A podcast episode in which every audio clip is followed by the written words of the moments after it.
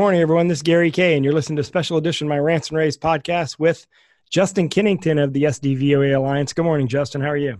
Good morning, Gary. Doing fine. Hey, I had I asked you to join me because um, at InfoComm this year more than ever there was a lot of talk about one gig versus ten gig, not like past years where they've been comparing quality. It's all been under it was all under the guise of you can use this on the existing network. If you had to make an elevator pitch of uh, you know somebody was right jumping in an elevator with you from the fourth floor to the first floor, saying, "Hey, why should I use 10 gig SDVOE versus one gig when when one gig is available so many places?" What would be that pitch? Well, I would say first of all, of, of course, all of the all of the manufacturers whose products are limited to one gig want to stop talking about quality, right? Because there's no question that SDVOE uh, can beat them. And that's because SDVOE is the matrix transform, right? We're the only technology platform out there that can deliver everything you expect from your matrix switch, uh, but using an IP network. Uh, and so then when it comes to uh, the idea of convergence and using your existing infrastructure, I think there's a big myth out there that needs to be dispelled. Um, and, then, and frankly, that myth is that you can use your existing infrastructure for AV over IP. Uh, no, you can't. Uh, and there's a reason for that. The reason is IT networks are, are purposely built in a way uh, that they're what's called blocking, right? You've probably heard of non blocking networks. Well, IT networks are blocking because for most of your IT traffic, you know, checking emails, downloading files, collaborating uh, online, you never actually need to use all of the possible available bandwidth all of the time. So to build a non-blocking network would be would be a waste of money, frankly. Uh, and so IT professionals don't build their networks that way. Um, AV over IP, whether you're talking one gig or 10 gig, is bandwidth intensive and does tend to use up big chunks uh, of your of your network between switches. Uh, this means the networks themselves need to be architected in a different way. Um, so I've seen people put out, you know, cost comparisons that say, well, a 10 gig switch is expensive and a and one gig is free because you already have one gig. Well, if you already have tons of bandwidth laying around not used, and you already have tons of ports that you aren't plugged into, uh, then frankly you should fire your IT guy because why did you pay for all that stuff you weren't using? Uh, the fact is, no matter what, no matter what kind of AV over IP you use, you're going to need to expand the capabilities of your network to account for this new capability. Uh, and whether you want to build out one gig or 10 gig is your choice. Uh, but if you're building new infrastructure, uh, it's kind of silly to do that uh, on, on older one gig platform.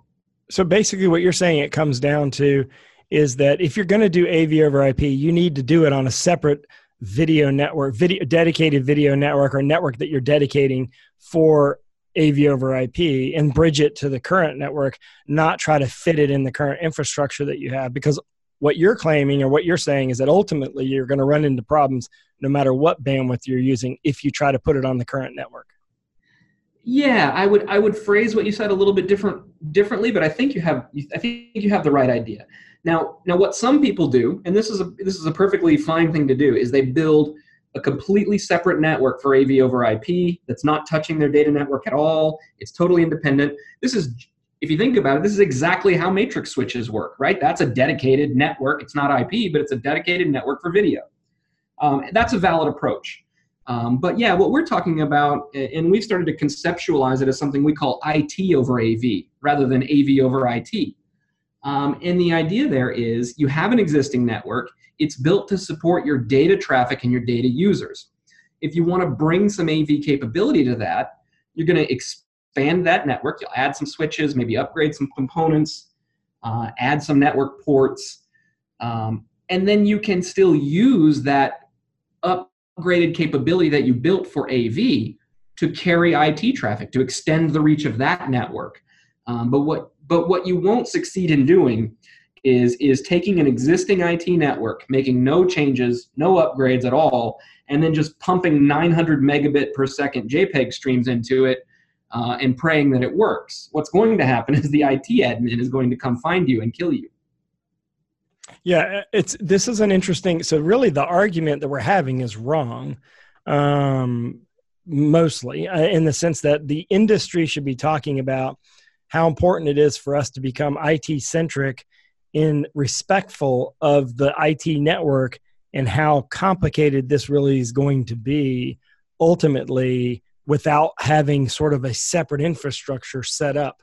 Um, you know, it, it doesn't. Man, it doesn't have to be complicated, but but we have to be more educated, right? It's like you were just just getting to, right? We have to learn how to how to cooperate with the IT professionals, how to communicate with them, because they're building their networks based on a certain uh, a certain characteristic of user, right? And that's a user who checks emails and browses the web and maybe even downloads huge files.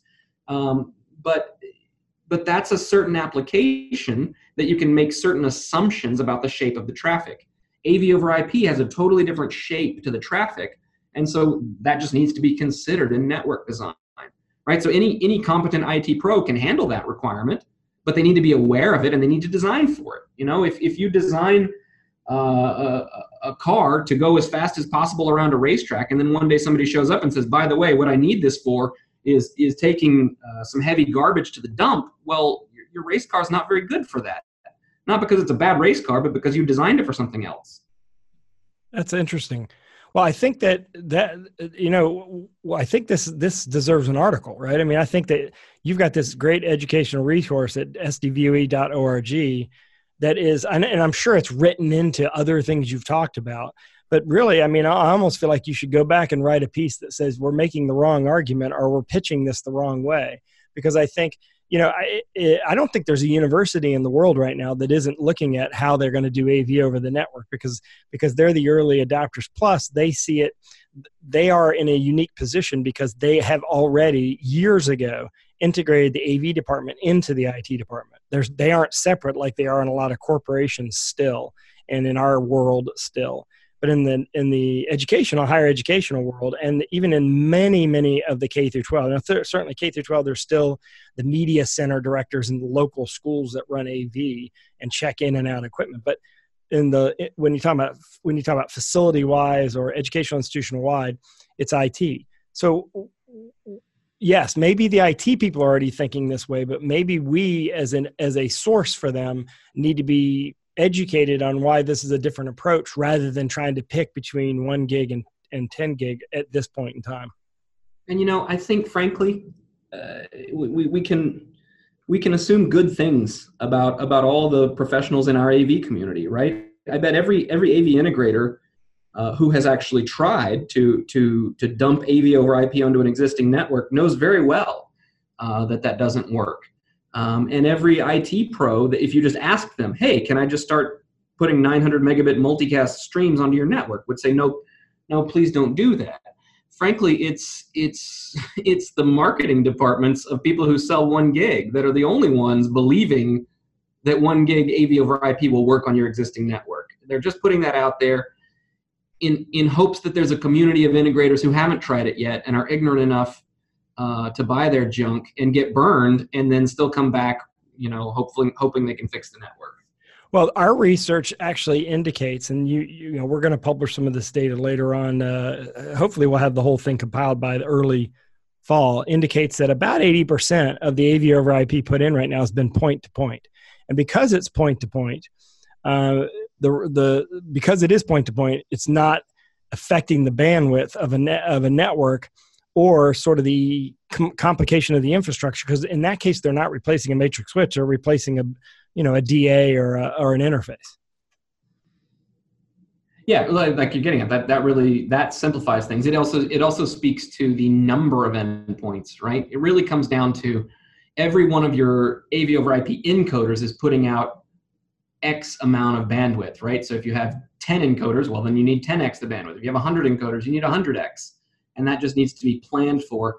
It's it's very simple when you're on a single switch right? When you're when you're in that sort of matrix switch mode of of maybe a network a network switch that's independent of your IT network right? Then that switch is non-blocking. You can have as many endpoints as you want that can connect to it and everything's fine. It's when you start hopping from switch to switch um, that IT networks have bottlenecks built into them for for intelligent reasons uh, and AV over IP is not well well prepared to deal with those bottlenecks. Um, you mentioned we should we should write about this. I want to let you know we are on our on our blog at sdvoe.org. Uh, Laurent Masia contributed an article explaining this concept in more detail. In fact, called AV over IP impossible on your existing network. Um, and also the concept of, of IT over AV that I mentioned uh, is something that we introduced at our SDVOE 2020 sessions at InfoComm last month. Uh, and that talk is being posted to the SDVOE Academy, our online training resource, uh, next month in August. I'm going to put a link to that article. Do you mind emailing me that article so I can link that article in the description of this podcast?